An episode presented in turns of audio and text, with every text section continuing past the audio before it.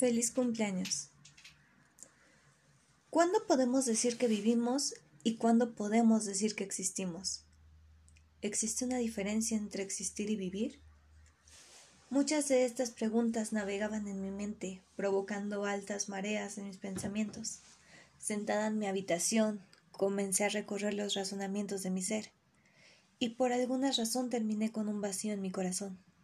Era un sentimiento inexplicable. Solo sabía que por alguna razón dolía. Entonces lo entendí, porque mi alma habló a través de la agonía.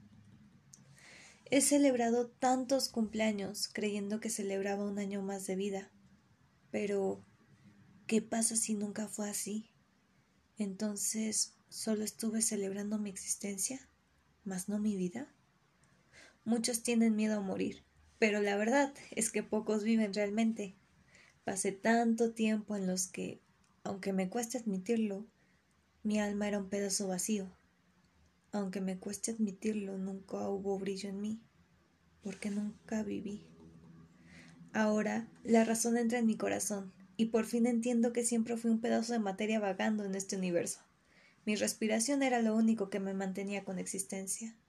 No obstante, mi alma se había extinguido, como el fuego por falta del oxígeno del amor. Nunca tuve un feliz cumpleaños, porque ¿cómo celebrar algo que nunca tuve?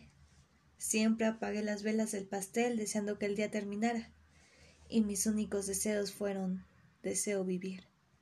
Ahora entiendo que los deseos se hacen realidad, ya que por primera vez entiendo, y por tanto vivo. Entender para vivir. Esta vez, a causa de que entiendo mi existencia, puedo vivir en el paraíso de la felicidad. No, no soy solo un pedazo de materia que anda por los caminos del universo. Soy ese pedazo de materia lleno de alma y vida. Y yo decido ver con otros ojos este inmenso universo, porque es una galaxia que vale la pena ser disfrutada. Así que sí, hoy no fue el día en que mi existencia comenzó, pero es el día en que mi vida lo hizo. Hoy mi alma renace con una fuerza del relámpago, y el polvo de estrellas me da la fuerza para resplandecer. Ese vacío se fue de mí en el momento en que una explosión surgió dentro de mi mente.